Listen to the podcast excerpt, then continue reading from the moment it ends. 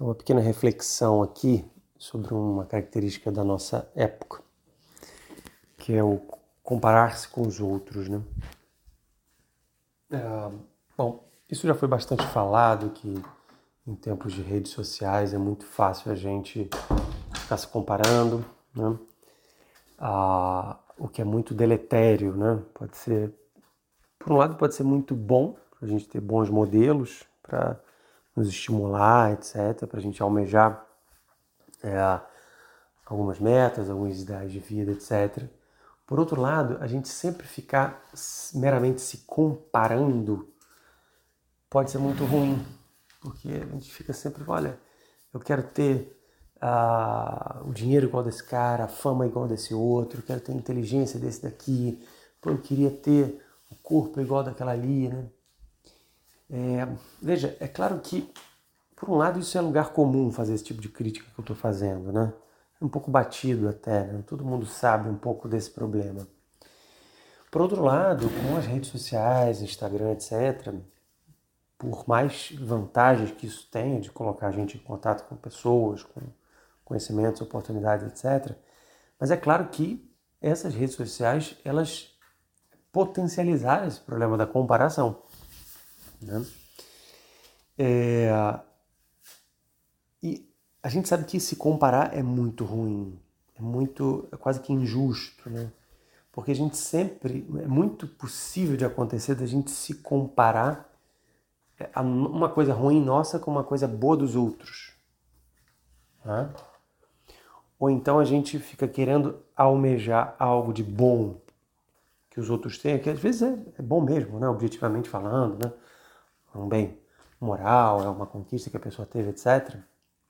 Mas a gente fica se esforçando por uh, chegar naquele ponto também que o outro chegou, mas em detrimento de algum outro ponto bom que nós tenhamos na nossa vida e que a gente não está valorizando e deixa de lado, fica minguado.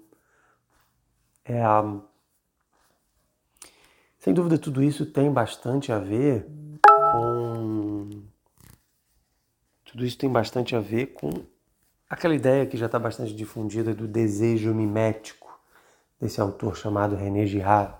Ele descobriu esse traço né, é, do ser humano que é a gente querer o que outras pessoas querem, né? De algum modo o marketing se baseia muito nisso, né? Isso não é propriamente ruim, eu entendo assim, embora não seja especialista nessa matéria, mas é algo que a gente tem que saber manejar bem, não é para rechaçar, né? não é para afogar essa realidade, mas a gente tem que saber que lidar bem com isso. Né? Porque veja, é, com tantos uh, modelos uh, na, na, internet, se, se, se divulgando, proclamando as conquistas que teve, até querendo ensinar mesmo, olha aqui eu vou te ensinar muitos modos de como uh, ganhar dinheiro, de como se adquirir esse conhecimento, essa habilidade, uh, melhorar esse aspecto aqui da sua vida, seu relacionamento, etc. Né? Você vai aprender, sei lá, a ler melhor, você vai aprender a desenvolver essa, essa sua personalidade dessa daquela maneira. Veja, tudo isso é maravilhoso. Que bom que na nossa época a gente tem isso muito diferente de há 20 anos atrás, quando simplesmente não havia tantos cursos difundidos. Podia ter livros, mas mesmo assim não tinha tantos intérpretes dos livros que hoje tem, né? Então hoje a gente vive esse problema inverso, que a gente tem acesso a coisas boas demais. Né? Veja, eu não estou criticando quem está. O problema é mais fundo aqui, o problema é, é, não é tão simplório. Eu não estou criticando pessoas que querem que, que se equivocam na escolha dos seus modelos, que estão almejando a copiar coisas ruins. Esses eu não estou nem considerando. Eu estou falando quem.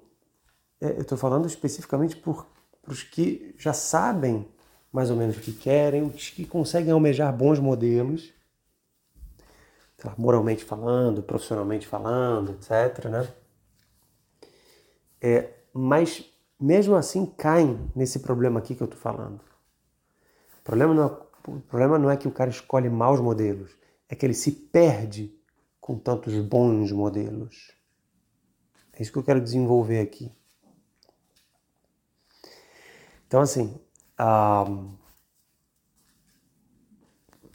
o que me parece. Bom, eu já falei, eu já falei é, em algum momento aí sobre esse problema da paralisação. O sujeito, ele, de algum modo, ele fica congelado, uh, paralisado, atônito sobre qual caminho tomar, sobre qual modelo seguir, qual escolha fazer em tal qual momento, né? a que projeto, a que área da minha vida se dedicar mais, sim ou não, etc. Né? Esse, esse dilema, esse paradoxo aí, né? que um autor já chamou de o, o paradoxo da escolha, né? É, esse excesso, essa abundância de possibilidades, ou pelo menos de essa ilusão de que a gente de fato tem, pode ter mil possibilidades, né? Esse, de algum modo, é, é um problema da nossa época e afeta a todos nós em algum grau, em algum momento. Tá? E veja, o problema para mim não é tanto você querer copiar alguém. Porque isso sempre existiu, isso aí é um mecanismo pedagógico útil, tá? E coisas boas têm que ser copiadas de algum modo, sim, né? Então, ah, é, existe uma mera imitação, mas existe um correspondente mais valioso da imitação que se chama de emulação, ou seja, deixa eu me inspirar no outro que fez isso aqui, tomar ele como modelo para eu tentar ah, me desenvolver de maneira mais ou menos semelhante a ele, né? Então, eu não vejo tanto problema na cópia se for assim uma emulação, né? Vou me inspirar no outro, né? Mas o problema é se for uma cópia simplesmente pela cópia. Então, me parece ter um problema de quantidade, quer dizer, eu fico tendo mil possibilidades, mil modelos, mil oportunidades, etc, etc, e fico paralisado. Tá? Isso me leva, portanto, a um, um tédio invertido, quase como uma, uma, quase como que uma, uh, uma desilusão para não poder, não poder conseguir de fato realizar essas possibilidades, né? Então tem um problema quantitativo, mas também tem um problema qualitativo, que é o seguinte, que é você não assimilar como próprio essas coisas que você está copiando. Talvez isso aqui seja o pulo do gato, hein? Seguinte. Se ele copiar e conseguir puxar aquilo que ele copiou, aquela habilidade, conhecimento, aquele modo de ser, modo de pensar, de sentir, conseguir puxar aquilo para sua identidade, conseguir assimilar aquilo, para mim já é muito mais saudável. Então, olha, eu, eu, eu tenho chamado isso de pessoalidade, né? pessoalização, na falta de um termo melhor, né? aceito críticas aqui. Mas o que, que eu chamo isso? Tem dois componentes. Primeiro, o... a gente não pode querer copiar todos os modelos, por melhores e admiráveis, louváveis que eles sejam, porque cada um tem uma trajetória. Cada um tem uma, uma trajetória. Esse é o primeiro ponto. Quer dizer, não dá para. Às vezes a pessoa teve sucesso, não foi só por meritocracia, é porque ela não fez nada de ilícito, mas, cara, juntou, seria uma conjunção de fatores, algo imponderáveis, algo involuntários, ou seja, estou falando de sorte. De algum modo, teve um pouco de sorte, né? Contou com mérito próprio, tem o seu valor, suas habilidades, ok. Mas ela contou também com, com uma conjuntura favorável. Tá? Existe isso, né? De algum modo, é, existe uma é, pessoalidade assim, né, que não dá para copiar totalmente. Algumas coisas funcionam para outras pessoas e para outras não, né? A gente tem que ter maturidade para identificar o que, funciona para a gente sim ou não. Mas além desse primeiro ponto, tem um segundo que é tão importante quanto ele, que é o seguinte: reconhecer uma coisa óbvia, mas que às vezes a gente esquece é preciso a gente fazer um esforço pessoal. Então, pessoalidade, pessoalização nesse sentido aqui. Não basta meramente a gente tomar um contato consciente, como num movimento meramente cognitivo com aquela oportunidade, com aquele modelo, com aquele conhecimento novo, informação, com aquela, sei lá, habilidade adquirida. Né? É, não basta isso. Não basta a gente conhecer, vislumbrar. Isso é um movimento só cognitivo, hein? Cognitivo nesse sentido, né? É quase que teórico, né? imaginativo. Não basta a gente elaborar a possibilidade de desempenhar aquele plano, ganhar aquele know-how. Não basta isso. Porque além de esse aspecto cognitivo, tem que ter um aspecto de tem que ter um esforço pessoal. É preciso haver uma, uma insistência, uma fortaleza, uma coragem de você empreender um esforço que é o que vai tornar a coisa própria tua, pessoal tua. E esse esforço muitas vezes é um pouco ingrato, aparentemente infértil, é quase que um esforço cego, você topando insistir num caminho, é, numa proposta, sem ver um resultado imediato. Né? Isso vale para um casamento, para uma profissão, isso vale ah, ah, para um projeto que você esteja desenvolvendo. Em algum momento, em algum grau, vai ter ali sempre aquela percepção de que, cara, ninguém está entendendo o que eu estou fazendo, né? Eu estou meio que sozinho, quase que às escuras nisso aqui. Será que eu estou certo? É natural o esforço ter que passar por essa dúvida também, por essa incerteza. Né? Esse esforço é o segundo item da pessoalidade. O primeiro é aquele que eu disse, olha, alguns, algumas coisas funcionam para algumas pessoas, não dá para generalizar tudo. Né? Existem fatores intrínsecos na trajetória de cada um. E o segundo item dessa pessoalidade é essa necessidade de um esforço pessoal. Porque às vezes o que me parece é que a gente, sem querer, a gente é tomado por, pela seguinte, pelo seguinte cacuete, vamos dizer assim, um cacuete geracional, talvez. A gente acha que só porque a gente vislumbrou uma possibilidade, conheceu um modelo, adquiriu uma informação, então a gente já possui aquilo. E não é assim de fato. A gente conhecer uma pessoa que a gente admira não significa que a gente já é igual, já tem as qualidades dela. Né? A gente vislumbrar a possibilidade de um projeto, de um rumo, sei lá, profissional, não significa que a gente já conquistou aquilo. Pode parecer ridículo falar isso, mas vez ou outra a gente se desanima com a possibilidade de aquilo não estar tá tão fácil na mão, porque é preciso esforço.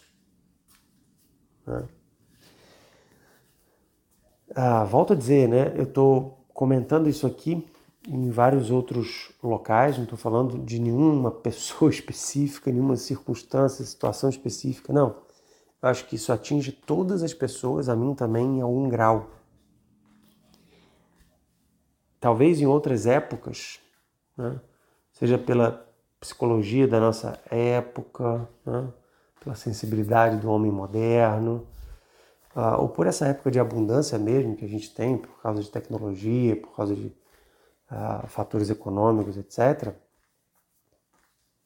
a gente é muito tomado por esse risco de não entender que o esforço pessoal é necessário. Não adianta a gente pegar macetes de vida, ler biografias e querer simplesmente imitar pessoas se a gente não assimila aquilo para um próprio. Que se a gente, através de um esforço, a gente não procura inserir aquele elemento na nossa identidade, aquela profissão na nossa identidade, aquele filho na nossa identidade. E eu estou falando de coisas boas e ruins, hein? Porque veja, se a gente simplesmente identificar que alguma coisa na nossa trajetória é ruim, por exemplo, sei lá, imagine que alguém fala, não, o problema é eu ter nascido no Brasil. O problema é morar no século, viver no século XXI, eu teria que viver no século XVI, nascer no século errado. Né? Essas coisas que parecem meio piada às vezes, né? Mas veja, de algum modo, isso aí é sim um tipo de alienação. É você não assimilar como própria coisa. Você não tomar é, as vantagens e as desvantagens de, de ter aquela condição. E aí, de novo, posso dizer, nascer numa família, nascer numa época histórica e num local, ter uma doença, por exemplo, conviver com umas pessoas específicas ali. Tudo isso é preciso ser assimilado, mesmo as coisas ruins, os aspectos negativos de, de cada um desses elementos aí, eles só vão ser resolvidos, entre aspas, só vão ser sublimados. A gente só vai conseguir conviver em paz com eles, manejar de algum modo, depois que a gente tomar como próprio, fazer o esforço por encará-los, por lidar com eles, pensar em soluções. Então, me parece isso, que muitas vezes a gente uh, acha que só ter algum contato com a coisa, frequentemente um mero contato cognitivo, vamos dizer assim, ou sentimental, a gente já possui a coisa sem precisar ter o esforço. E não, a gente sabe que para a curva de aprendizagem de muitas profissões, por exemplo, precisa de esforço, é gastar sono, tempo, é dizer não a outros projetos. Falar, cara, isso aqui não é meu, eu quero que isso aqui, esse outro aqui seja meu, eu quero me dedicar a isso, gastar meu tempo, atenção, energia nisso aqui. Então, dizer sim para algumas coisas significa dizer não para outras frequentemente. Né? Essa é uma visão lúcida e madura uh, de, dessa, desse processo de, form, processo de formação da identidade. Né? Fim das contas, a gente só conquista algo de fato se for com esforço. O esforço não resolve tudo, porque você pode estar se esforçando no lugar errado, sim, mas sem um esforço pessoal, portanto, voltando ao início dessa fala, não a mera cópia, não a mera eleição de bons modelos não, mas um esforço real por assimilar aquilo que aquele bom modelo pode ter a ver com a minha vida.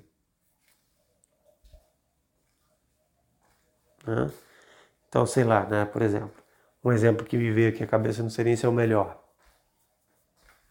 O Olavo, né? Vocês sabem que eu gosto muito do professor Olavo de Carvalho, né?